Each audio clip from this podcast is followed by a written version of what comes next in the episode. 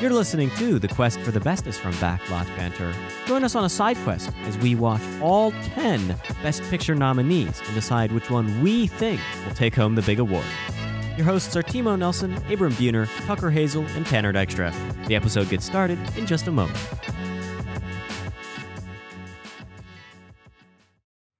Hey, everybody, welcome back to the Quest for the Bestest. It's the podcast from Backlot Banter where we look at every single Best Picture winner, including now, for the last couple years, every single Best Picture nominee. And as it is that time of year again, we today are looking at All Quiet on the Western Front from 2022. We have already seen this film from 1930. Sure, you Perfect heard about that. review. Yeah, you've seen our review from uh I don't even know. That was a long time ago. But this film, directed by Edward Berger, states itself as more of a readaptation of the book than a readaptation of the movie. But we are here to discuss this film, what happens, what we felt, how it impacted us. But before we do that, I have to remind you of what we talked about last time because we talked about Everything Everywhere All at Once, directed by the Daniels. It's the only film on our list of uh, the Best Picture nominees for 2023, so it's at the number one spot. But Yeah. I must put in your mind the number to beat. If All Quiet on the Western Front wants to go above Everything Everywhere All at Once, it has to get at least a 9.21. It needs to beat a 9.2 Ah, in order to jump ahead and claim the top spot, which we shall see what happens. I don't know. I don't know. We shall see. oh, I know. Tucker knows Oh, what's going to happen. he knows Yeah, already. Okay. I took a look forward. I I, I sped up on the YouTube thing. I, I checked the end. There. Oh, I see. Very clever. Very clever, Tucker. Mm-hmm. I do believe, before we dive into this film, we have a featured comment. Abram, you were looking through. Do we have anything that deserves to be read aloud? Well, we gotta do a little insider baseball, right? Of course, Timo, because at the time of recording, we haven't posted the uh, Everything Everywhere review yet, so we don't have comments from that. But what I did do is I want to shout out two comments. I, I did a little, I did a little patrolling through our YouTube channels because there's two of them now. Remember, you are on Backlot Banter. Backlog Banter still exists for gaming content. I just want to shout out. I won't read the comment because it's not, Mhm. it doesn't pertain. But John Tor commented on our most recent Nintendo video, so thank you, John Tor, Yeah. for the support over there. But the comment I actually wanted to shout out uh, comes from our uh, 2023 live Oscar nominations reaction video. Oh, really? Because also nobody commented on your Sicko Infinity Pool review either. So, Oh. but Supermodel 2 did comment Uh-oh. on our This Oscars is not a good sign. video. the second ever. This is a great comment. They got a creator heart. Great Oh. video. You guys are hysterical. I'm so happy my two favorite films, Triangle Sadness and Women Talking, both snuck in for Best Picture. Love the Andrea Riseborough nomination. So happy for her as well. And I just wanted to read that out because Mhm. I want to know, Supermodel 2, did you like that video so much that you stuck around and you subscribed and you're watching Quest? Because if you are, Mm. let me know I in the hope so. comments. It's an open challenge. This is for you, Supermodel 2. Uh-huh. Yes. Our The new ball's in your court. What you do with it is your decision. Yeah. Mm-hmm. Mm-hmm. Do whatever you want with your balls. Yeah.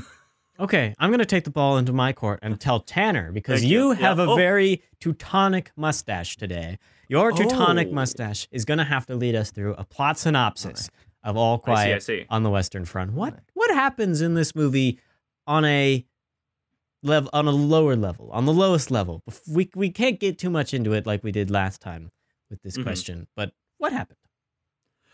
What happens in All Quiet on the Western Front is we have our protagonist, uh, and his name is Paul Baumer. Okay, he's a 17, 18, he's a young fella, a young man, and he's like, I want to join World War One because I am a young patriotic German boy, and I want to fight for my country. And war just seems like a whole lot of fun. There's a whole lot of hullabaloo around it. Me and my friends gonna join up, and they do, and they discover very quickly, in fact, that war is hell.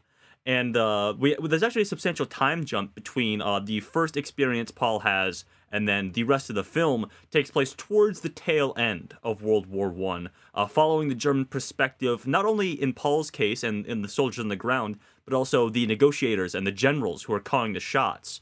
Uh, all leading up to, of course, uh, the final battle that takes place on the day on in the last minutes of the of World War One, uh, where Paul meets his untimely and quite uh, ironic demise. I would say. Mm-hmm. Uh, Tanner, can you also hit us with those uh, nominations? if Yeah. will? Oh, Abram, I would love to. So Ooh, obviously, dare. we're talking about this film because it got nominated for Best Picture. It was also nominated for Best International Feature Film, the official submission from Germany. This is a German film, of course. Uh, achievement in makeup and hairstyling. Achievement uh, in music written for a motion picture, so the original score. Uh, best sound. Be- achievement in visual effects. Uh, adapted screenplay, cinematography, and production design. Nine noms for All Quiet on the Western Front. Nine Second noms. highest. So everything everywhere had eleven. This Yes. has nine. Are those the to- for the top two? tied for uh, second with Banshees. Banshees of Inisherin also has 9 nominations. Uh-huh, okay. Yeah, with so- four of those being acting. yeah. Yes, yes. These are all below the line, except for the screenplay and picture, of course. Yeah. Mm-hmm. Mm-hmm. Okay. That's a lot. It's a good amount. Mhm. So what did you guys think of this movie? Really, truly. Tell me. What are your thoughts on All Quiet on the Western Front? All right, I won't lie this time. Okay. I usually do on Quest, but this time I'm making an Sure. exception because Okay. this is a great movie. Uh, Yeah. I think it'll be really difficult for us to not bring this into conversation with the 1930 version adaptation of the book, which of course this is as well, um, because the two share a lot of the similar plot beats. They share, share the same characters, and it was that was coloring my perspective on the movie. And I think that'll be interesting to bring them in the conversation in terms of this being a modern readaptation of it without the uh, both the technical limitations that came with a movie being made in the 1930s versus Mhm. year of our Lord 2021 or whatever this was made. Um, And the difference in storytelling options and um, nuance in the acting, and of course, this the scope and scale and spectacle and everything that comes with a modern movie. And I think the two movies are quite, uh, they're on a similar level in my mind, in b- both being great. I think this one tips so much more into being immersive and engaging from a character perspective because I think Paul Baumer in this movie does feel a lot more fleshed out. Um, but I also think that it loses a little bit of what was so interesting about that first movie was being made from an American perspective about the Germans not too long after the war and having a few scenes that I think made the themes of that original movie, the first version of this, the book turned into a movie, Mhm. hit a lot harder that they chose to admit or maybe weren't in the source material. I'm not familiar with the book, but um, I thought this was a great modern retelling of that. Mhm. But there are some things that I think the original still has over this one. Mm-hmm. Abram, what do you think? Yeah, uh, I think this film is exceptional. I we'll, we'll talk more about the comparisons to the original, so I'll Mhm. not even I'll not even mention that up top. But no, Why would you? You wouldn't even mention it in your opening statement. No. God God forbid. Um, it ultimately the film is very simple, and and I think it succeeds by maintaining a very clear focus on what is ultimately a sort of at this point tired but sort of perennially important theme about war being bad. I mean, it's an anti-war piece, and it doesn't really try to be much more than that. But I think it's successful to that end because it focuses so much on just this sort of uh, gut level disgust that that sort of builds and builds and builds as the film goes along to the point where the last 45 minutes or so as the armistice is being signed i'm like man there's a lot of there's a lot of movie left and that just Mhm. led to this this dread that sunk into my stomach i'm like we're not making it out of this still it's not over Mhm. and I, I think by hinging so centrally around a very small group of characters and one core idea, we just really bore far into that. And the way we do it is with just technically immaculate filmmaking. I think that this, like Dune, is going to just clean up Mhm. We'll because, yeah, I mean, it is a beautiful film, it is a haunting film, and it's just so impressive. And I think that's part of what makes it so scary. So I was very, very much enthralled by All Quiet on the Western Front. Mm-hmm. Tanner, I'm gonna steal your thunder and go next. And Go uh, right ahead. I, I agree with you guys in a lot. I found this film to just be horrifying.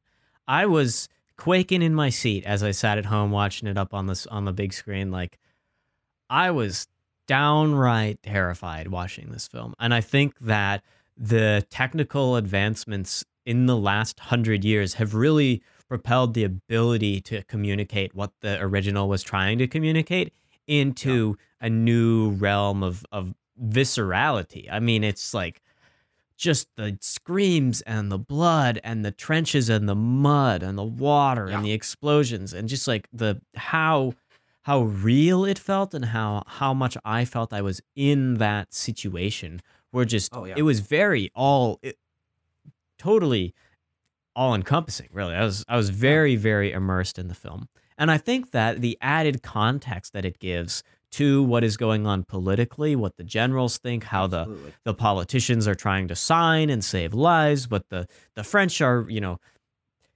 they're just they want the sign, but they They've don't drawn a line in the sand. They are Yeah, not like, gonna- These are our terms. like Yeah. yeah. we're going to continue slaughtering you unless you sign this. And so I find that that that works. I am kind of questioning, however, how much I I feel the the characters in this version there are time skips. Um I agree that Paul is a is a very I think he is v- fleshed out. I think that we don't. The film does a lot of communication visually, especially about how characters are feeling and how they've changed. And so, while I, I get what Paul's arc is, some of the other characters, I feel like I'm missing a little bit, bit because to me, the film plays out in a series of vignettes. We have our the beginning Absolutely. and the middle, and it kind of goes along with the the music, what themes are being played in the soundtrack. Um, and so I enjoyed it, but I, I found myself just again thinking about how it compares to the other film, the 1930 version, Mhm. and I came up enjoying it a lot. I just have Yeah. some stuff to work through, I think, with its difference between the original.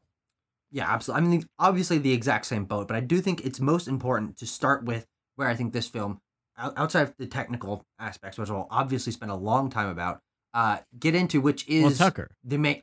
We're Oh, missing you- the boy. you gotta let Tanner give his excited. Can we thoughts start? too. Can, before we start, can we get to my opening thoughts, please? Oh, you know, See, I Timo, forget about uh, you you know what, Tucker? I don't. I don't blame you, Tucker. Timo threw us threw a wrench in it. He went before me. Typically, True. Timo goes last, but um, I mean, I, I don't have a whole lot else to add.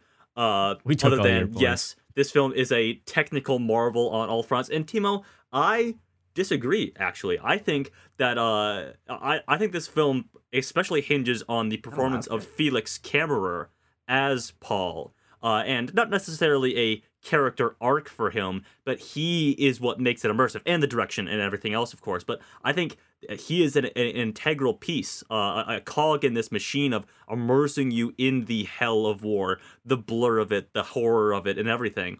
The and the transformation that uh, his character Paul goes through is fantastic and very impressive for a performer who this is his first feature film. Mm-hmm. crazy. Yeah, I actually Crazy. agree with you on on Paul's performance. I think it's yeah. maybe in the side characters that were a Sure, little bit sure. lacking.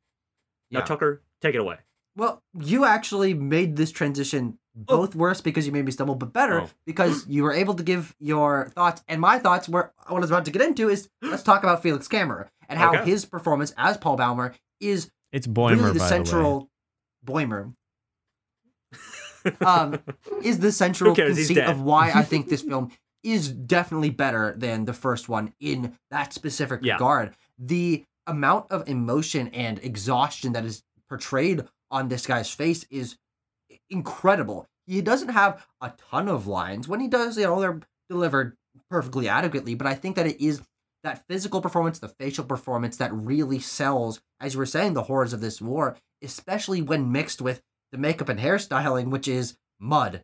Everywhere Mud. and different kinds of mud and different colors of mud and different thicknesses of mud and how Uh-huh. his face emotes through these different layers of grime and the like visual experience that you see of like has been actually caked onto him due to the things that he's gone through is top notch stuff. And I do think that honestly, especially because of how muddy the World War One trenches are and all that, that's probably the best visual representation I've seen of the horrors of war on one person's body through the face and the incredible skill of the makeup team to like make mud out of makeup stuff and look make it look like he just fell in the mud and that was what was left on him.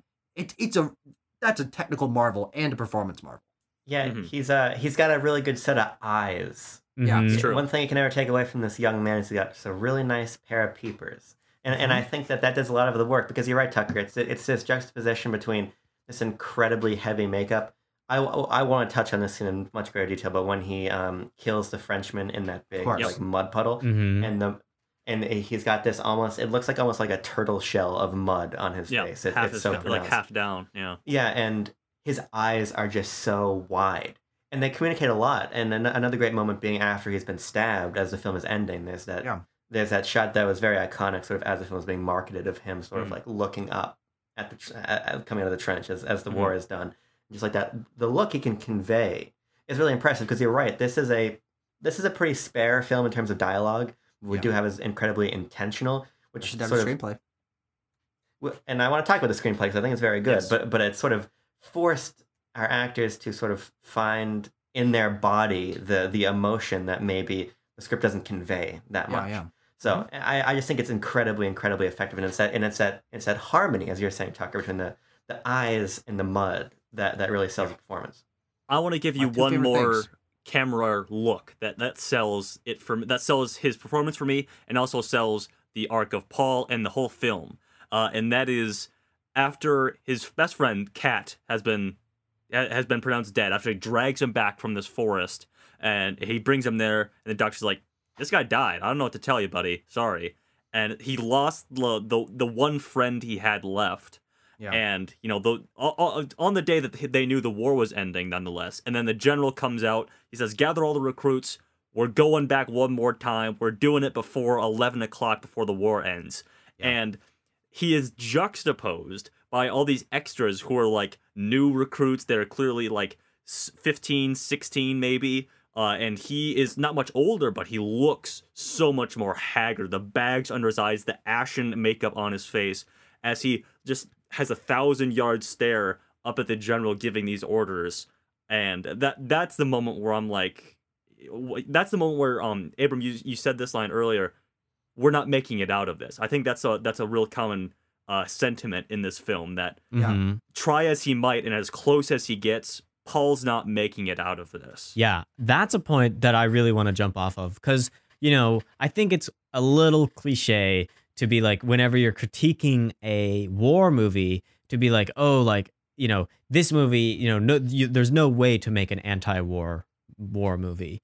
And Francois Truffaut. yeah, this is the Truffaut quote. It's brought up all, all over the place in the criticism mm-hmm. of this movie because I think that very feeling of we're not making out of it, out of this situation, pervades the film. And in the film, lets us know from the beginning that we are not making out of it. We're not getting out of this war alive. Mhm. And so the way that as an anti-war film this posits the idea not just that war is bad and i think that the the message of the film is a lot more unique and nuanced than just like war is bad like something that we would get from the hurt locker or platoon which which you know complicates war and and shows its many different facets but this one in its world war 1 futility. There is a point the film I think goes to great lengths to make our battles pointless. Un, you know, you Mm. can't tell where the lines are. The it doesn't look like they move at all in years, and they didn't really. The Yeah. the the pointlessness and the endless death of this war is shown in a way that I think a lot of other war films like struggle to. Hollywood wants our hero to live we want our our you know the protagonists to be able to like make it make it through because End up with the Mhm. girl at the end. yeah that's Have their actions mean something. and and in some of the reviews of this film that I read that reference some other movies like the what people think and I agree makes a really good war film is to make the main character the main character is like literally has to die like they have to die if you're going to make the, the film have an anti-war message because otherwise you are selling the myth that you'll make it out when in this mm-hmm. film that myth I think is thoroughly debunked Yeah, there's a. Uh, I want to. I think the script does a lot of the heavy lifting in in front. So the scenario that we ended up playing out, especially in the last forty five minutes of the film, which I think is really really masterful. But I I think there's also some other more subtle technical elements that sell this from the very beginning. This one isn't particularly subtle, but I think as as sound man, you'll like this, Timo, and I love this moment a lot. In in our first march with these with these men towards the front, they're singing a song mm-hmm. about like it's like I'm gonna marry a girl when I come home or wait a year or whatever it is, and we hear this heavy like synth organ Incredible moment. dirge going Mhm. bum bum bum as they're singing, and it's not even it's not even like it's harmonized together or or like it's it's intentional. It's it's these people are doing something, but there's a much stronger and larger force that doesn't give a fuck. Yeah. And it's Mhm. communicated through that sound design. Yeah, I and the think the score- juxtaposition of the two. Yeah, yeah, a- and and the sort of lack of of congruity. It like it's it's it's drowning out what they're trying to sing, but not not in like a not not in a harmonious way. It's very cacophonous, Yeah. and I think that's incredibly effective. Yeah, Mhm. absolutely. And I think that that score that is s- very scintillating, as you said, and it sounds almost modern, like it's a modern factory, like grinding its gears without any worry about like how many human souls are like being fed into it. Mhm. That is im- immediately one of the most impactful things about this film to me is that musical cue of the synth score hitting three times ba ba ba is played so many times throughout the film that by the end and it's hitting less frequently but it's still there every once in a while. Every time it comes in that sa- that same feeling of dread hits me and it's i think because it's juxtaposed so uneasy uh, makes you so uneasy at Mhm. when the first time it's played over the group of boys like heading off to war with a smile on their face and you're like uh-uh no. The like the machine of war is coming to chew you up and not spit you out which is really really interesting Yeah, I don't know if that sound, uh, if that cue would fall under the score or the sound, which is um, why I'm sure it got both It- nominations. it is the, Mhm. it is the score The I, I is the listened to the entire score on Yeah. youtube and that's most of it Yeah. Um, but yeah, that, that's really interesting. And, and I, I know we said we want to talk about the screenplay.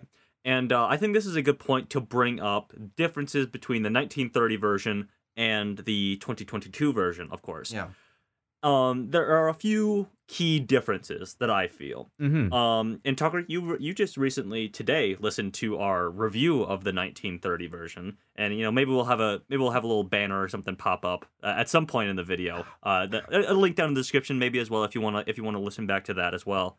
Um, but from memory, I don't recall any focus on the generals or politicians in that film, no none um, which I feel is a very key element of this film.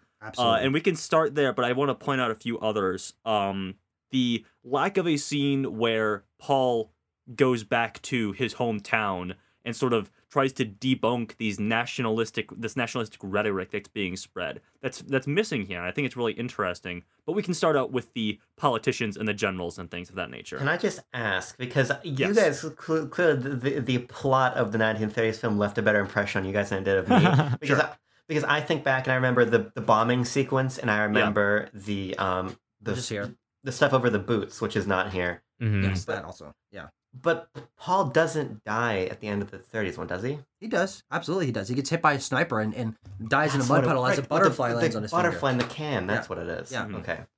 Yeah. Um, That's what it is.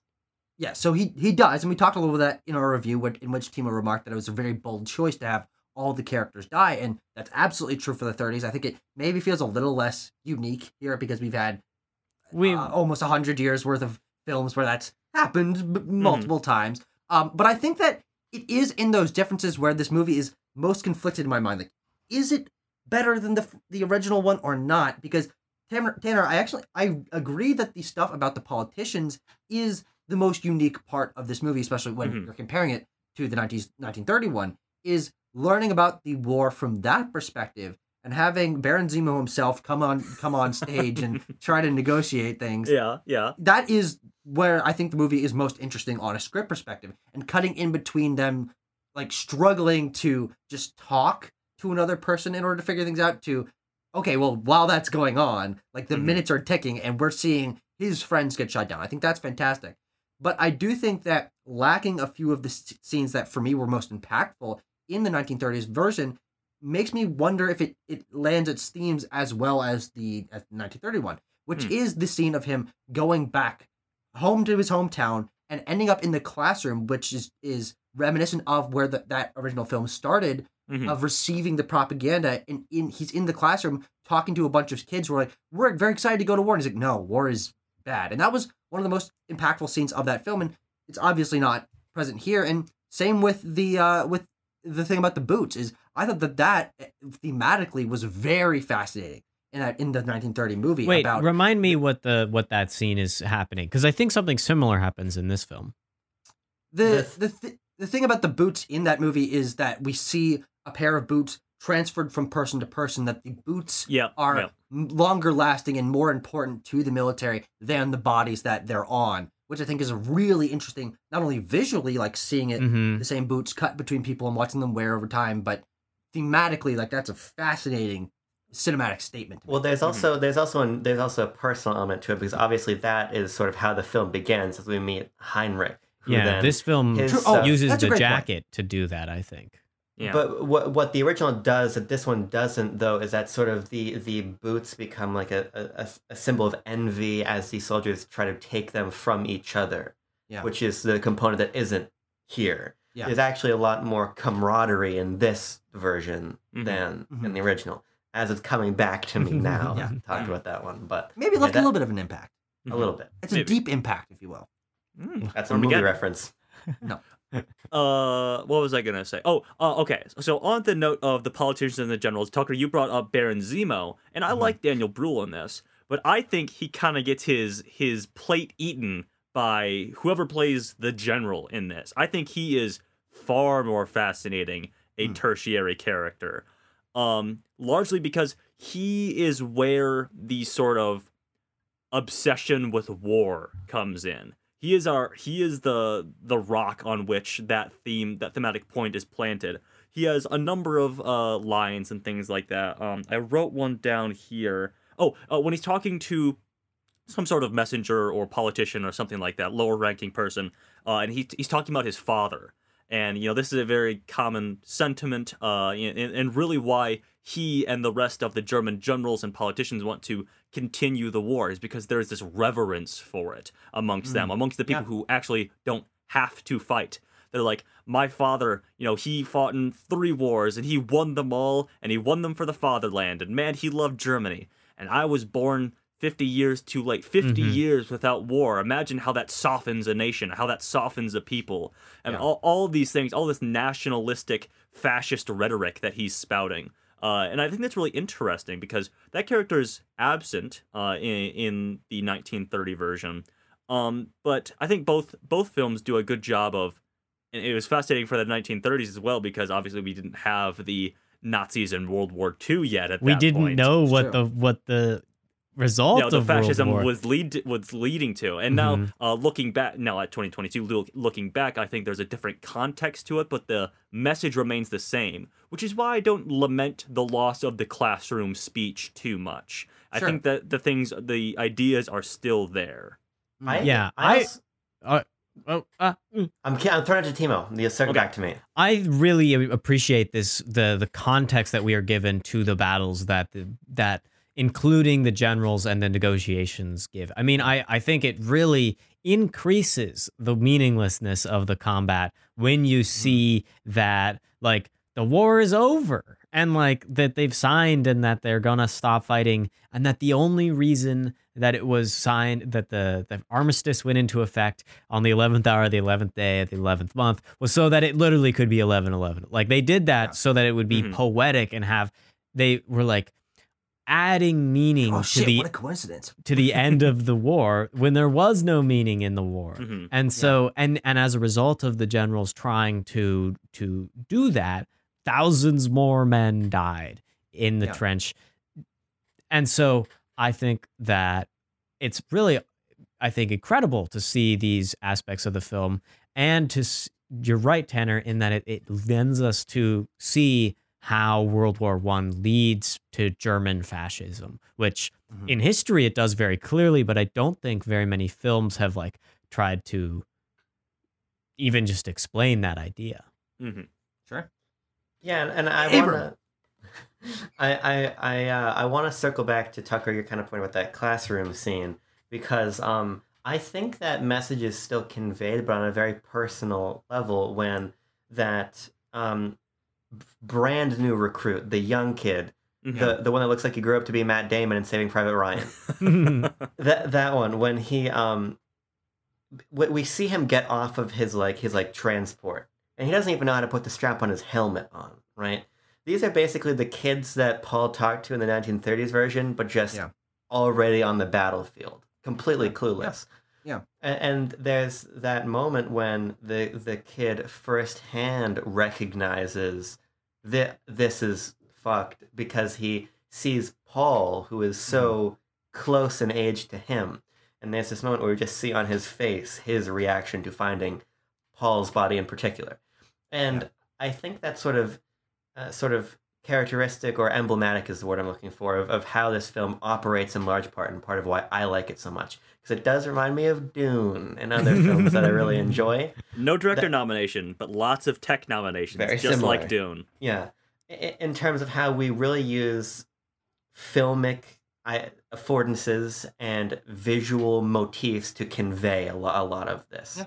And, and and I think that small moment of taking Paul's tag is is a great sort of substitute in the style of this film for what that classroom scene was for the Sure. 30s version.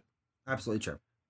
Um, Here's a difference that Oh, I sorry. Go ahead. Go ahead, Timo. I think the um the way that this film deals with the remember back to the 30s part the 30s movie there's a part where they enter into the French village kind of as Mm. German occupiers and they meet some women and they have a good Yes. time. This film Great minds, Timo. Great minds. takes that away from us while including it in the plot cuz one of Yeah. the dudes I don't I think maybe it's Mueller Felix. Felix Franz. who knows they're all these German names yeah it's Mueller it's Franz he goes off Franz, not Franz. Oh, sorry. Felix is the name of the actor. Actor. The not cat. actor. He's My the cat. You're right. Franz. No, Cat's the friend with the mustache. oh, we have fun. Continue, Timo. So Franz goes off and you know ha- has a good time with this French girl, and um and we never really see any of it. We never really hear any about it, except that all the other guys want to sniff the handkerchief, and that Yeah. that that for all of them, that's the only like that's the closest touch of the woman that they're gonna have that they have for like the last two years of their lives. They don't even Relatable, yeah. and so I think that that was a a choice that I appreciated to yank that out of the film because it makes Sure, it more desperate and it makes it more. Horrific, really, for these men to be there. Because, just Oh. as a side note, that kid takes the handkerchief also Mhm. at the end. Yeah. Who has no connection to any of those people. Uh, Timo, thank you for bringing that up. I was actually going the exact same place because I have actually seen with my eyes and heard with my ears, experienced all three versions of this adaptation now. The 1930 version, the 2022 version, and the 1979 version. We watched that for a Mhm. class in high school. And Directed by Delbert Mann, director of Marty. the Yeah, exactly. Very Best Picture winner. Yeah. Uh, and the scenes that stick with me uh, through the 1930 version and the 1979 version were they're twofold. Uh, the uh, scene where they go into the, the French village and they meet the women, uh, which is you know we see that happen in both of in both Mhm. those previous versions. Um, and I think on top of the classroom scene that we were talking about, the 2022 Edward Berger uh, film is much more concerned with keeping us confined and trapped in war on the battlefield, giving us no reprieve. Mm, Even yeah. when we're not with Paul and his friends, we are with the negotiators talking about the war. We are with the general planning the war, talking about how great the war is and how they're going to win this thing despite uh despite everything. I think we are trapped and confined to the battlefield. The other scene that I remember from all three versions now, and probably will uh, as I look back on these adaptations, is the scene in the crater with Paul and the French soldier, Oh man, where he where he stabs him over and over and over, and then sort of looks back at what he's done and then tries to save him. Mhm. That is present in all three versions, and I think it is probably the most affecting scene for me in all three personally. Yeah. Mhm. yeah. This film, It's- I think, does it really, really well. The way Yeah, that that crater is is larger, the way that we just spend so much time and see Paul like str- like struggle because he kills him. He's got a he's got the life and death challenge, and then he has the like realization, like, oh my god, what have I done? And just to see him, Paul, like stand over the top of this French soldier's body for so long. The film just Mhm. holds us there as this guy dies. It seems like forever. It feels like it takes him 10 Mhm. minutes to die. And we got to sit there and watch it the whole time. And it is just horrifying. It's, I, Yeah. yeah, my favorite version of the scene. Yeah, I, I think it's it's it's, it's disgusting. It, it, it I almost I gagged a little bit when um and I think it speaks sort of the emotional depth of the scene when Paul not only realizes what he's done but realizes that he's not going to die quickly and he Mhm. goes and he grabs like handfuls of mud Yeah, and shoves mud into the guy's That's throat. that's a Just try- crazy moment. just Yeah. trying to shut him up. Yeah, Yeah. so he can't And hear him anymore. Yeah. It's, it's horrifying. I mean, it is a truly, truly horrifying sequence. And I think there's something very, r- there, there's a realism in the length of of time this plays out.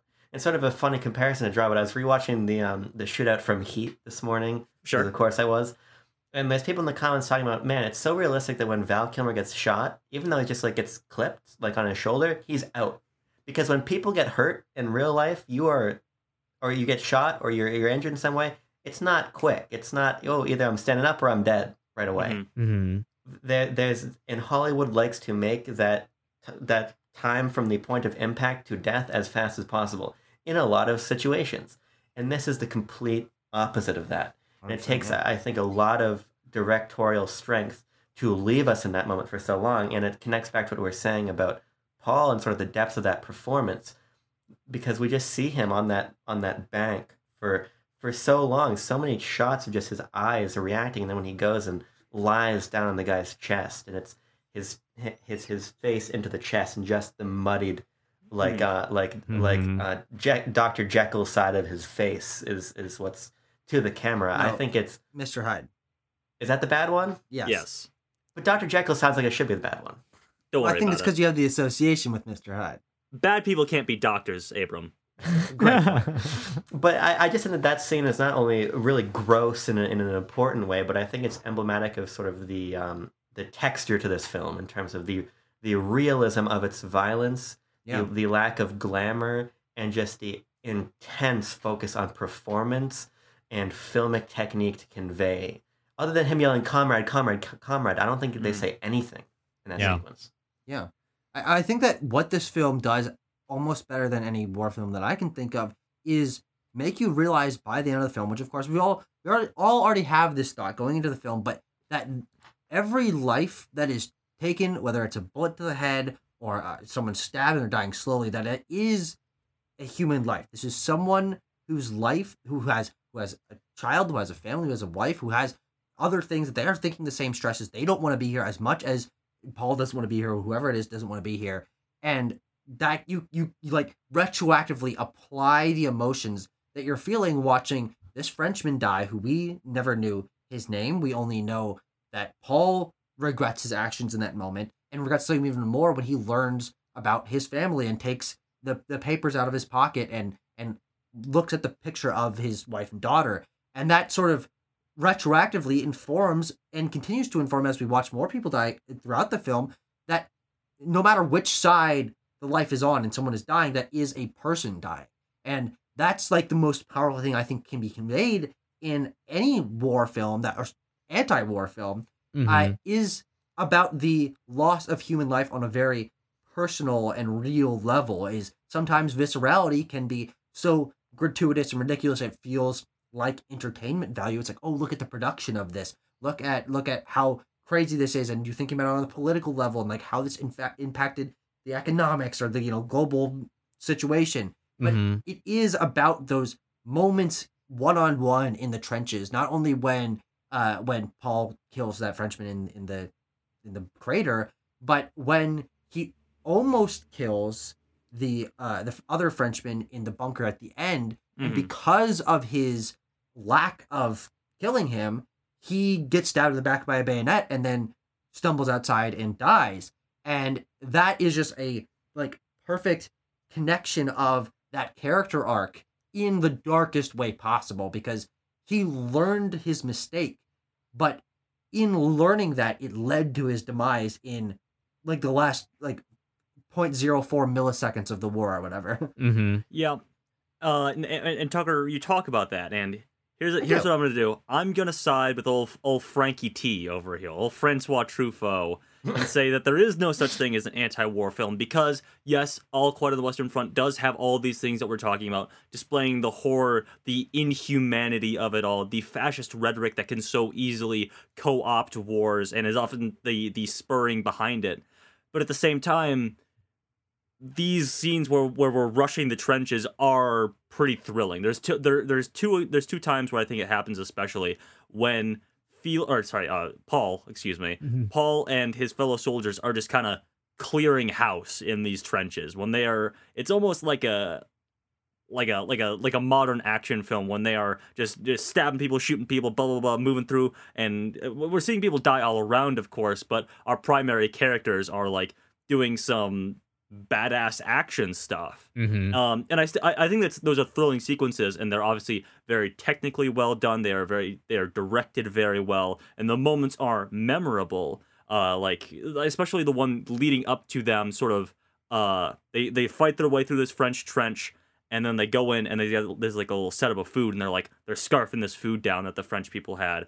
Uh, and then the tanks come, which I want to talk about. But Mhm. I think the, the, these battle sequences are still thrilling. I'm not I'm not saying that's a bad thing. I just wanted to point that out. Yeah. I I really love the tank sequence in that it's like just the confusion and the carnage that is caused by these new elements. What a way to like take your your your setting and your conflict and then be like, okay, stakes times a million now that there are tanks Yeah. around. Mhm. Yeah, it's, it works really Start well. phase two of the boss fight. yeah. hmm Yeah, that that's see, Tanner. I, I think you're right, but but ultimately, if you were to make a ratio of of where things Yes. look cool to where they're fucking crazy awful, I I, I think that the, the latter wins pretty handily because even I that the thought you raised, Tanner, crossed my mind quite similarly in that final charge where Paul really is fucking people up Yeah. and like and like in in like Call of Duty, like prone diving onto his gun to grab it and reload and kill people, Mhm. or the moment when he's sort of running over the trench and then he jumps down onto a guy to, Yeah. to kill him. But what I think is interesting even about that construction is that the Frenchman he jumps onto was about to kill a kid that looked like he was maybe fifteen, just like Mhm. sitting in the trench. There's there's always this sort of malicious element to it Yeah. And, and um, it sort of reminds me almost of, of sort of the, the misreadings of like an American Psycho or things like that. Sure. To where to where if you want to read this as Paul as cool, you can, but you're making you're taking the wrong lesson out of it. Yeah, of course, Be- of course, and people often do. There's gonna be TikTok edits of people like, "Man, look how cool All Quiet on the Western Front is, stabbing people, shooting people, explosions. Man, look at this sad. awesome movie." Oh my god, I don't want to think about that. But at, but at the same time, to, to Tucker's point That's about character arc, we, we Uh-huh. go from we go from uh, Paul firing a singular shot into a dead corpse and then getting almost headshotted hmm back into a trench to him killing all these people, I think that says a lot about sort of the sort of animalizing or the Yeah, yeah. dehumanizing of, of Paul. So I think that's present. But no no scene I think sort of marries that spectacle with that horror better than the tanks. Yes. But per- in particular, the retreat Mm-hmm. after the retreat from the tanks when the flamethrowers are there. Mm. People are just getting Crazy. ruined. There's like And the his- one yeah. wide shot of the battle of the film is from that scene where we're way, way, way up high, and they're using like their entire set they're using for that shot, and you can see Mm-hmm. the flame, like the the the flame shoot out from a soldier and burn someone else alive, and like we are so intimately connected to the small scale battle during the entirety Mm-hmm. of the film that this one moment where we zoom way out and you're like yeah this is happening everywhere for miles along this line uh, I- yeah. uh, The, okay, go ahead. Continue, Abram. Uh, if I, if I can, because one other moment of it's a little it's a little bit tangential, but of of great violence that I think is worth pointing out, and it actually sort of undercuts what I was saying that there is no analog to the men being envious over each other's boots in this film, because I think there is. It's the other it's the other scene that really freaked me out. Um, it's when we deliver the soup to uh, oh my Jo- what's his name Jarden, I believe. Jordan. Chodden. Jordan. Chodden. Chad. and uh, we we sort of we see him pick up a fork and he's looking Uh-huh. at it, um, and then we cut away and we cut back and he is stabbing himself in the neck over Mm. and God. over and over again to kill himself with a fork.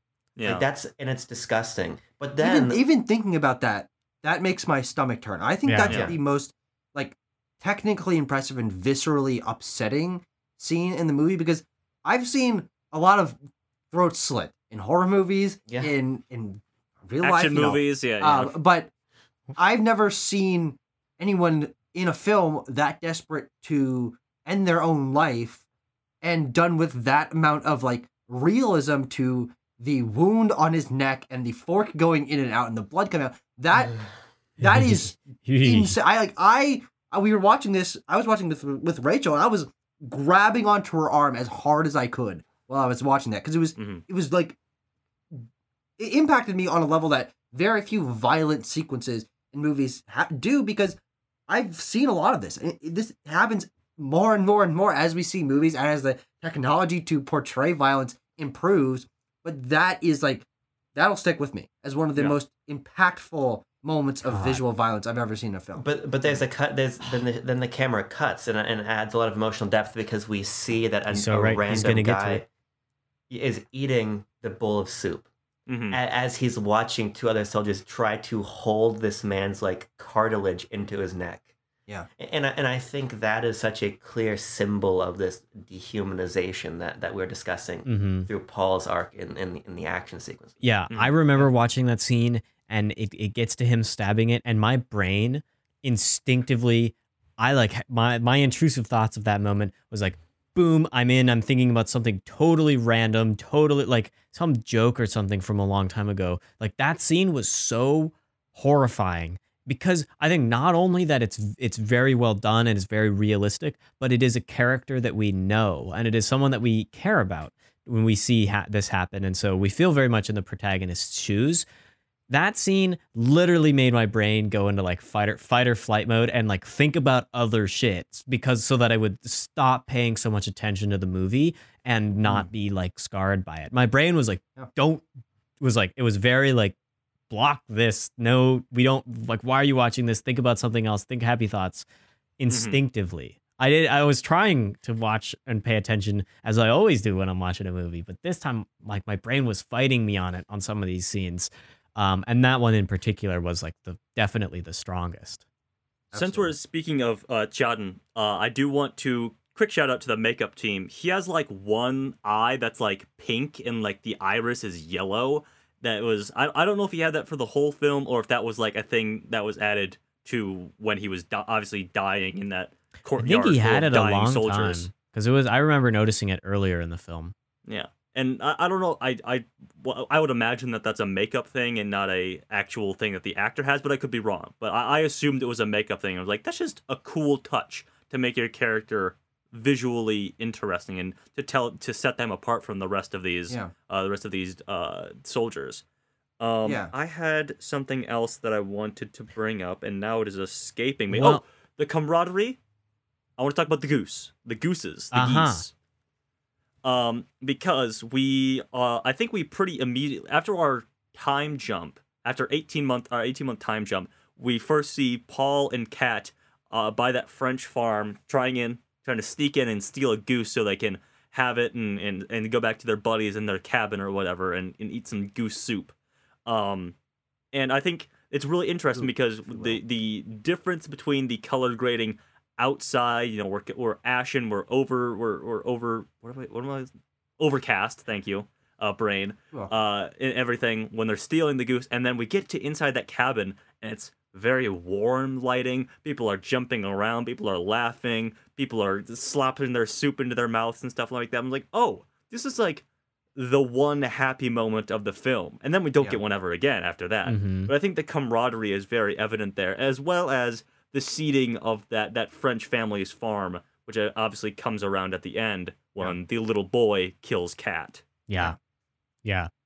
Um, I think that now is a good chance to also talk about the supporting cast of characters that end up that Paul has that camaraderie with because I don't remember who it was, but I think one of you guys said earlier that their performances didn't hit you as hard. I think that's that's true for me as well. I think that my full my my the thing that holds me back from this being one of my favorite war movies ever, this or the uh, the 1930s version, is that these the characters in both of these films are very simple. They are not explored in great depth. They have personality while they're on screen, but we don't feel intimately connected with them. We don't obviously don't know that much about their backstories or, or whatever it is.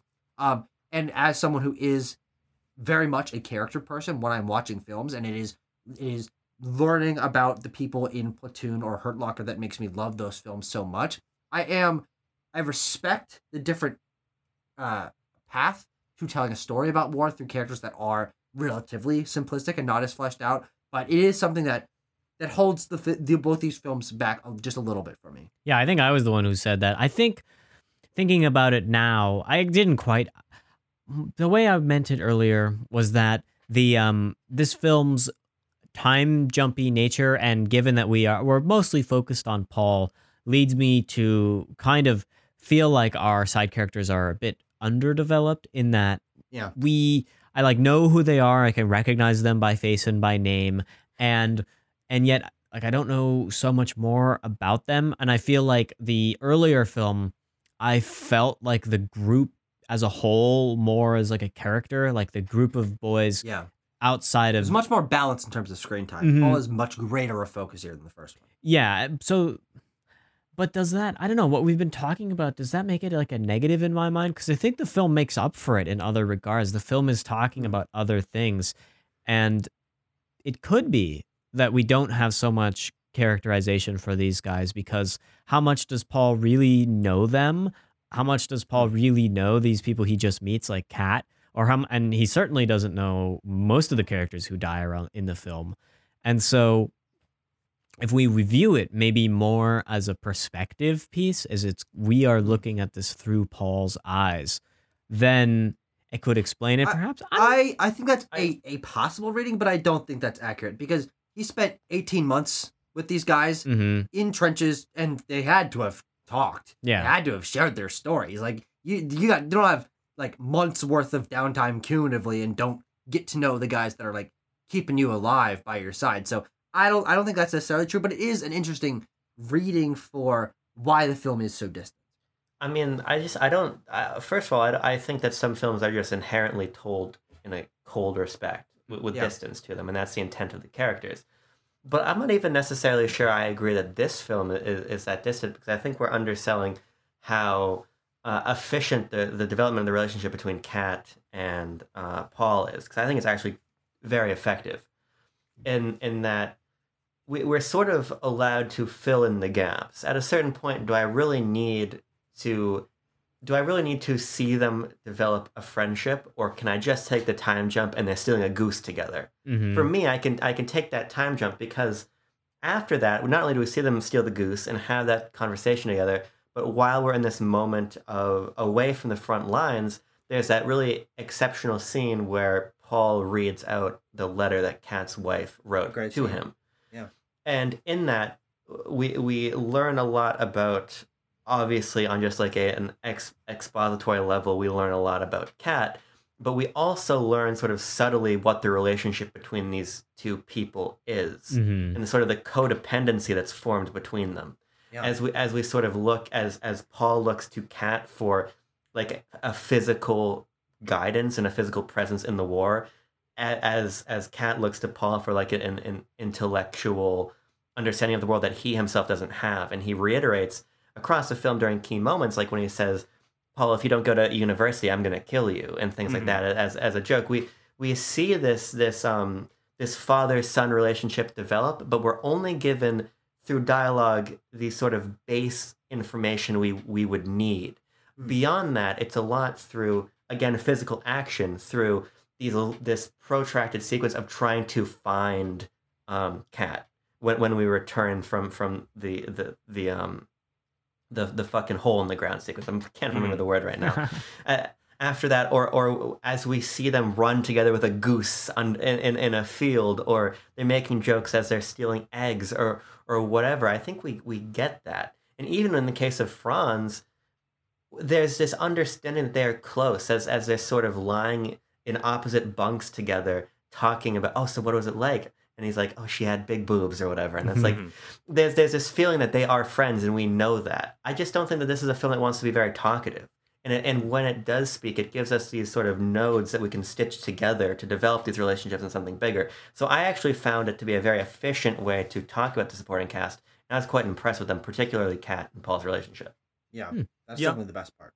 Um, yeah, I, I think uh, Tucker, you said at the beginning how we brought up how there's very sparse dialogue in this, and you made a remark about, hey, it got nominated for best adapted screenplay. But this is a great reminder that screenplay does not equal dialogue. Yeah. Screenplay equals story. Screenplay equals character arcs. Screenplay equals uh, you know, just the, the screenplay can even equal like a singular mood in a scene or across a film.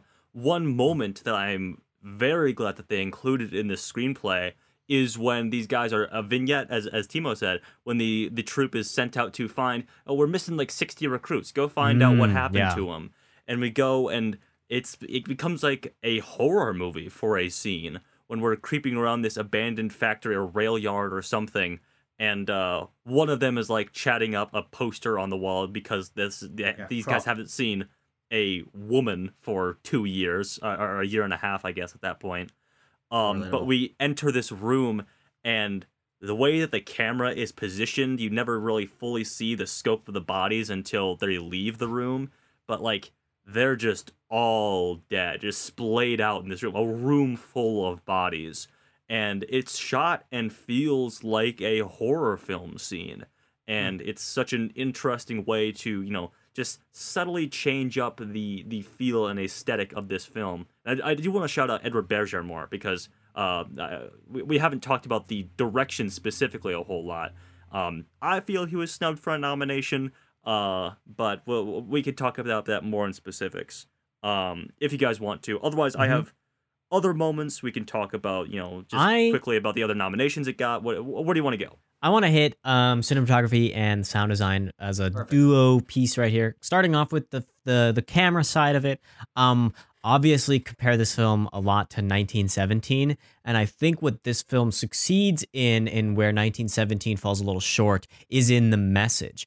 Because the way that we use the camera in a very similar manner to 1917, we have long takes, we stay with the characters, makes us feel very in the moment.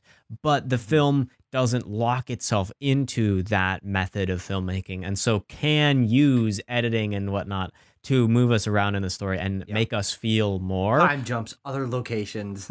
Mhm. yes it allows us to it i think it takes the best elements of that that film's cinematography and uses them for the moments that are very useful in this film which are the running around the trenches and going into battle i think this film you could can just say that it copied it but because it does this other stuff so well i think that it it really succeeds more than 1917 does and then I also okay go ahead I- comment yeah, I- but i've got yeah, I sound wanna- too I want to talk about sound, but I want to directly jump off what you said. The idea that we're using the camera to sort of communicate theme.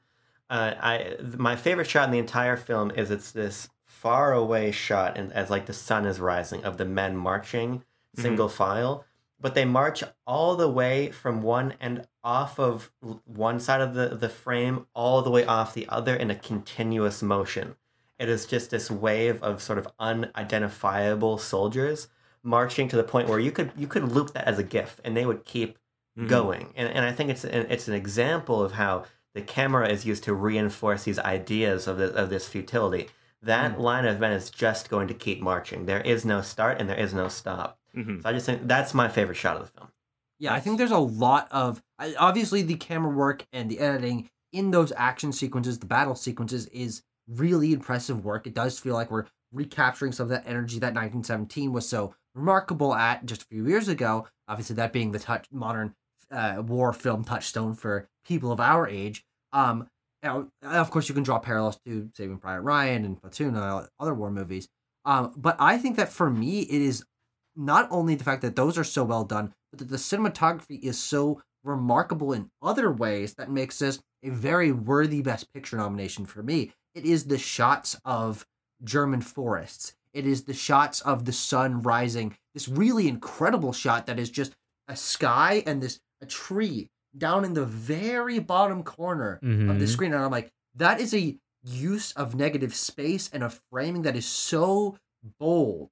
And uh, another shot that really sticks with me, and they drew attention to it because they knew it was fucking awesome, is this tree that's standing there, and the sun is right in the middle of the branches, like peeking out, and the and the sun's rays are like because of the you know camera lens, and they're they're peeking out over the rest of the tree, and it's those moments of nature that are untouched by war, juxtaposed by the just complete fucking obliteration of these Yeah. battlefields. They are unrecognizable mud and crater and wood and blood and bone areas with like the occasional tree stump, and you're like, wait, wait, wait, wait. This used to be a forest. There used to be trees and plants and flowers and animals here, but the war has turned this field into something that may never come back from this because it's so horrifyingly scarred. Yeah, uh, Tucker. I- Obviously, you know there are great moments of direction and cinematography in those battle sequences that make them so compelling and thrilling, as we talked about. But I do love that Edward Berger and uh, the cinematographer James Friend, uh, just like kind of flex on us, uh, on us sometimes, especially at the very beginning. They're just like. Here's some incredible just shots for you, just for your Oscar reel, Academy. Just some Uh, shots boxes. for you. Yeah, just just a, a ultra wide shot, and it holds for a little bit on the silence, and then often off in the distance, miles and miles away, there's like a the, the, the shells start going off, and you're like, oh, there's the, the war's happening over there, and then you know you get like a like a a, a straight up at the sun, and all the trees are coming up in That's the a crazy shot. and then an there's awesome like a close up like a fox in a den. It's just like, yeah, we're just flexing on you. We're just showing you Mhm. some cool stuff right now, some cool shots. What do you think? Are worthy of a nomination? I say yes. And I if I can predict a little bit, a win, I would say. Yeah, I gotta see more of the ones in the category. But Sure, but sure. Timo, but Timo, just as we we delayed, Tan, just as your actions caused Tanner to almost lose his opening Mhm. statement, my actions almost caused you to lose your sound talk. So I want to give that. Back Yeah, to you. well, Go right Tanner, you mentioning that opening scene and how we hear off in the distance the sound of war, the sound of shells. This film is gonna win sound. It's it's got the best sound Yeah. Yeah. because going Well, back there's to a little there's a little film called Top Gun out there that's really we shall see. true. predicting that. That's We shall that's see. the real competition, I would say. Yeah. Um, but I mean, following industry awards, this one picked up all the Sound Guild awards. CAS and MPSE both gave it the the the the nod. And the reason why I think is because it uses a technique similar to what I was talking about last week of amplification. I think the sound design in this movie is incredibly unrealistic in that it's not just a representation of what is going on in the scene. It's like a zoomed in pinpoint of the most important sounds that we mm. need to hear. And we zoom in. There's this one moment where we're out on the battlefield and it cuts to going back into the general's office. And the way that we cut is we hear the sound of his crunch on the croissant. But they but they play the crunch like Mm. slightly before the, the visual cut actually happens. And it's so close, and yet the shot is like a medium or whatever. It's like we're not like an insert. J cut or an L cut. I it's don't a J. remember It's which a it- J cut It's J. because Oh, yeah, okay, all because right, the all right. audio track is below and the J goes like this. That's how I There you remember go. it. Yes, there yeah. you go. And so I think that this film uses sound design to do storytelling, like the first time we go and investigate and we steal the goose. Um, Paul stands outside that wall, and we just look at him listening while he mm-hmm. yeah. listens to hear what's going on inside. And the way that when they're stealing food from the French bunker and they hear the tank come outside, the film like gives us little crumbs of what's going to happen next almost entirely through the sound design.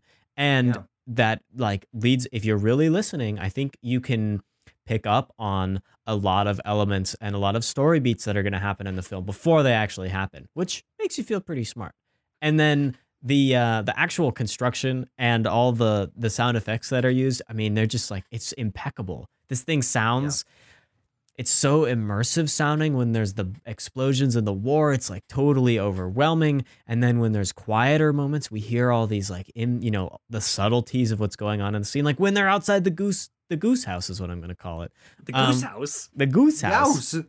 Uh-huh. we can hear the sound of the snowflakes falling around them and i'm like i'm thinking about it I'm like okay i've been in a situation like that and that is the sound that you hear because it's so quiet and all you can Mhm. hear but like in what movie have they decided to like amplify what we experience hearing in a way that we can understand it in the film i think stuff like Mhm. that is this this is the direction that films should be taking with sound design in my opinion Yeah. May I just momentarily, m- may I just momentarily lament that we we talk about oh the fantastic cinematography, the fantastic sound and sound design and sound editing. Mhm. May I just lament the fact that this is a Netflix original?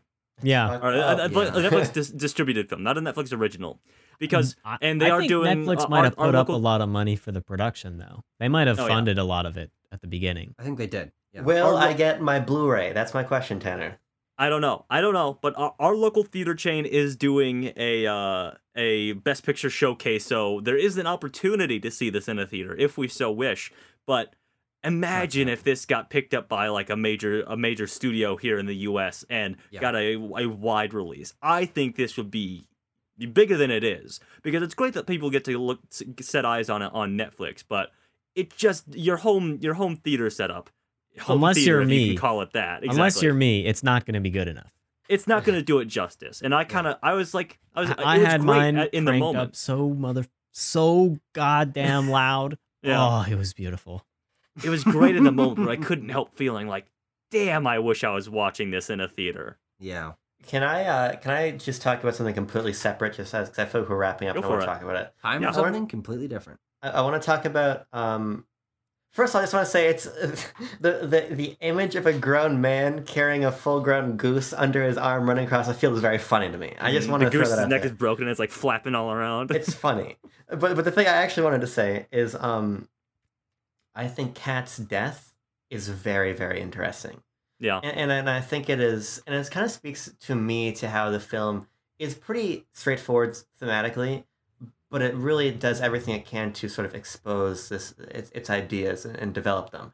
I think the notion that a young boy with a gun bigger than himself goes and kills a man on behalf of a, a grievance that his father holds Mhm. is really interesting. At and, I- the, and I think on the last day of the war. yeah, I, I think it's a really great sort of analog for this idea of of nationalism provoking Yeah. these young men to war, Mm. but but for a battle that is not really worth what's going to happen. I mean, they stole a couple eggs, yeah, yeah. but, but so for, on behalf of my father or my fatherland, I'm going to go and lose my innocence, killing another man for basically no reason. yeah. I it- just- it, didn't I even think it's kill his effective. dad. It's just the the embarrassment, the you know, of Yeah. like continually stealing from us, and my father can't uh, kill you or seek revenge on you, so I will. Yeah, I, I think I think it's a and it's told very subtly. There's a really there's like this brooding shot, like a medium close of the kid, like sitting next to his dad. And I think his dad, you don't even see the dad's face. You see like his waist and below because he's short. Mhm. And we we just hear we we see him with the gun to Kat, and we hear the shot, and that's all we get. But I think it's such a spare but effective criticism of the nationalism that took these boys to war. So I just Yeah. want to shut that out. This Mhm. is what film analysis does to an MF. It Truly. gives them the ability to read this out of that scene, which I think is absolutely probably the intention. yeah. Like, That that takes layers of like learning what film can do to extrapolate. And what Well, I a like this what a movie. comparison Best. yes to the general. Just throwing that like we have the general whose father and then Mhm. the boy whose father and we're on different thought you were talking about sides and different Keaton statures, Not you the know. Buster Keaton movie. I'm gonna do. I'm gonna do my classic uh, Tanner Dykstra. Hey, what about this cool thing I wrote down? And just, just Perfect. let me And, some and of while these hit Tanner does that, get Or your get into- your yeah. ranking pulled up. Let's figure out where this film goes on the list.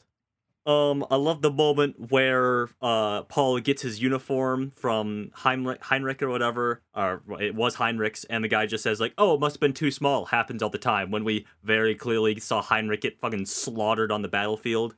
Mhm. And Um, rips off the tag and drops it onto the pile of Yep. many other ones. Great moment. Yep. Uh, another great moment after the first like full barrage that the troop uh, experiences. I think it's Kat. He turns to him and says, "They're coming." Great line reading. oh my god, just terrifying. a fantastic moment there. hmm Um, what else? What else? What else? What else? I think that might be it actually. Um, one moment that sticks out to me is when they're walking through the forest and you see that really, really, really, really tall tree and a half a person's body hanging off of one branch, sticking off a incredibly stinking tall Oh, tree. Yep. Yep. Yep. Crazy shot. Yep. They don't linger on it either. It's just like up there. You see it and you're like, did I did I see that right? And then the camera pounds down. I believe there's a another shot of it like from you know from the top or something like that. Mhm. But that is a that is a prop. That is a prosthetic. That is that is the cinematography. It's the, the gigantic tree that they either found or built, and like everything about that makes it a really impactful, but quick but impactful moment. Mhm. Yeah. I think this film lives in those small moments where you're just like, what did I like? Oh my god, I can't believe I just watched that. Like, I think Yeah. that's where this film really gets you. A Yeah. quick question. I meant to ask this at the top. Did we all watch with English subtitles in German? Yes. Mm-hmm. Yes. Yeah. Okay, Is good, there a dub? good. Because There Net- yeah, Netflix auto plays the English dub. Weird. It did for us at least. Yeah. Huh. Classic Listen to it Netflix- like, hold on, hold on. Yeah. Well, it did Yeah. the same thing with Squid Games or whatever. Classic Netflix would always be doing that. yeah. Well, I mean, I didn't watch it with subtitles. I just understood everything they said. Oh sure, gotcha. No, you didn't. No, no, you didn't. didn't. You liar. okay, let's see where this film goes. Someone, Tanner, do you know what it is? Do you know what the number is? Let's find it out. Three, two, one. Beep, beep, beep, beep, beep, beep, boop, boop, boop, beep, boop, boop, boop. Oh my God, Tucker and I have the same score. Oh my Oh, god. shit. Oh, deliberation. Oh no. We have given oh, no. this film a 9.2. The same score as Everything Everywhere All at Once. Well, the point breakdown Tucker and Tanner both gave it an 8.8. I gave it a 9.3, and Abram gave it a 9.8. So, I mean, we can expand the rounding or we can debate. I, th- I Let's think it's an easy debate. There's only two. Yeah, there's only two movies. I already we not debate? Yeah. yeah. Wait, ha- There's when thing- have we ever expanded the rounding? There's a very clear delineation on who thinks it's better than everything everywhere and who thinks it's not. Yeah, there's But- two, two. Well, yeah. Hmm. Uh, I'll, I'll, should we all go around the horn and give ourselves, give, do, give a quick little one or two sentence argument as to why we think one way or the other? Yeah, I right. like let's that. go around I the like horn. Okay. Where's the horn Uh, starting, Tanner? I don't, I don't want to Tan- start. Tucker, you start. Okay. I want to start. I want to start. I want to start. Abram, I'm Go starting. Abram. To me, everything. Not, no, no, fuck. All Quiet on the Western Front um, exemplifies what film and its unique affordances can do. I Hmm. think that as an audio visual experience, this is a remarkable achievement in not necessarily the sort of stylized use of film that Everything Everywhere is, but a very precise and beautiful and technically perfect exploration of, of a visual motif and, and sound used to convey emotion. Mm-hmm. And to me, ultimately, that's what it is. There are imagery. There is imagery from this film that I will never forget, and it is not only the the disgusting things that speak to theme most clearly, but also just beautiful images of the world that has been destroyed because of that violence, as Tucker was talking about before. Yeah. So, as a raw illustration of film, I think that everything, everywhere all at once, is not as good as All Quiet on the Western Front to save it at the last second. There you go. Two very long names for Yes. two pretty much equally late films, actually. Yeah, actually. yeah. Um, I I- want to go last. I was smiling when you said that, Abram, because I absolutely agree. That is why this film is as remarkable as it is. My score went up quite a bit as we watched this. I went, I went to my Letterboxd. I raised it up to a nine instead of an eight. I think this is, this is a phenomenal film, and these Yeah. two movies back to back is a great start for this Best Picture run. And honestly, I think it kind of continues. I think they're all great. Um, Really? Now that we've seen them all, Tanner and I, this was the last one we had to watch. Um, but I think that Everything Everywhere All at Once is what you just mentioned, but for me, much stronger directorially, creatively, thematically. It touches on ideas and concepts we don't see brought to the big screen with ideas and editing choices and visual motifs that are much more subtle, I think, than a war movie, which needs to be bombastic, which needs to carry across these themes that we have been exploring for uh, over an over a decade at this point. War movies have been around since the beginning of cinema, but all every- certainly over God- a decade. oh, well, plus some.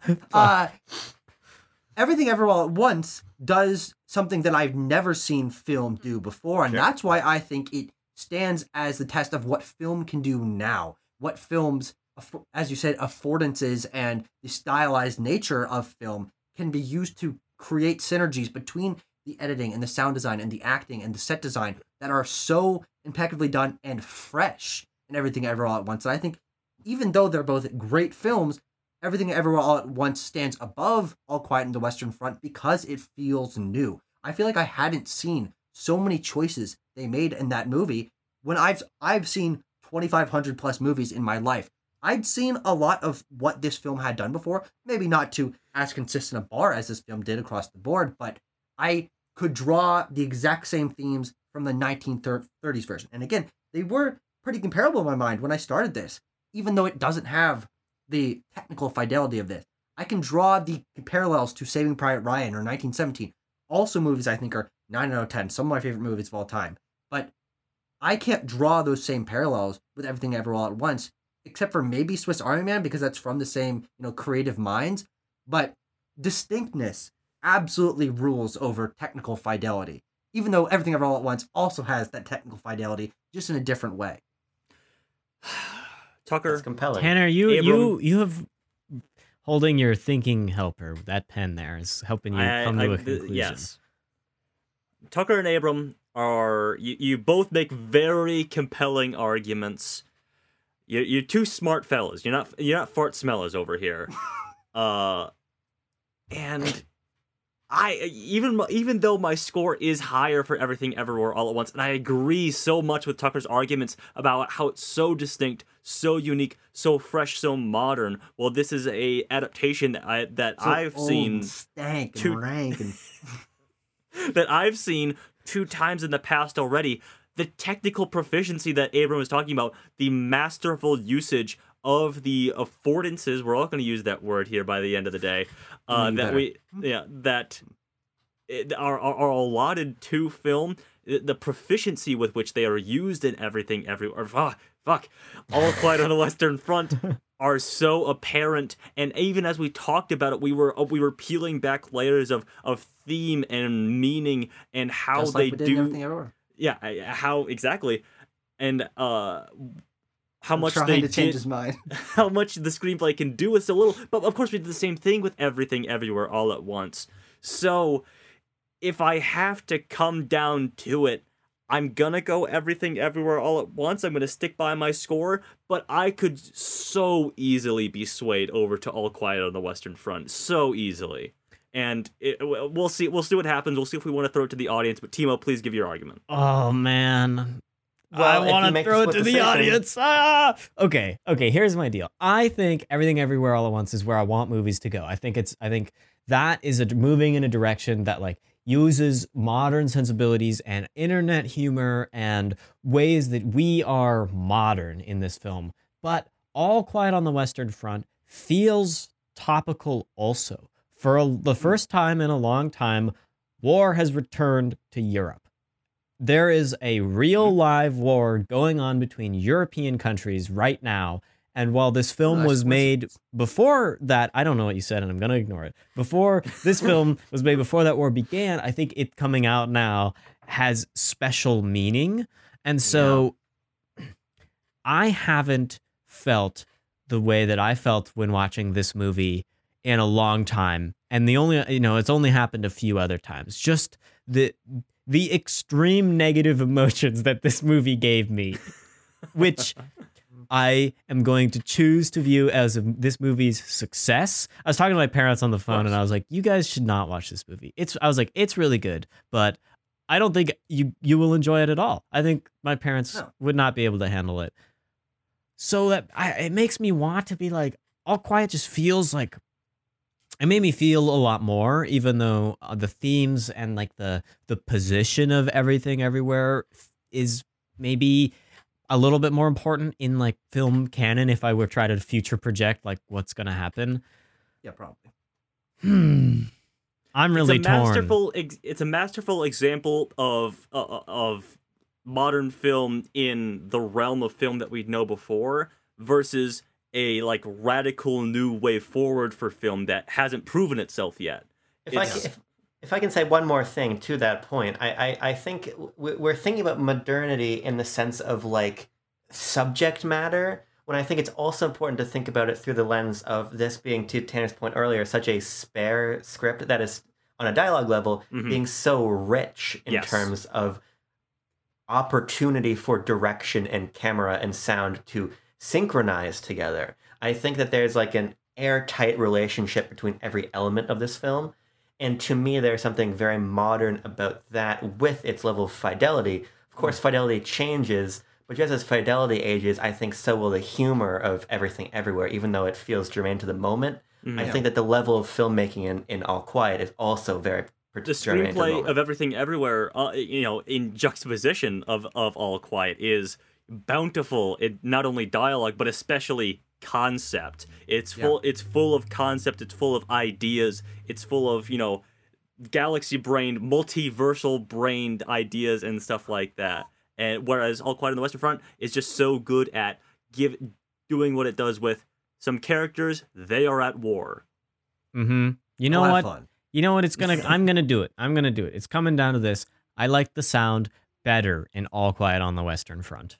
Okay, so we, we got a 50-50 split. As I said, I could go all quiet on the Western Front, but I you? feel it's I feel it's more fun to leave it to the audience. I'm just gonna say this, and I don't want to pull the curtain back this far. Okay. we are almost definitely recording the next one of these before this video goes live. Yes.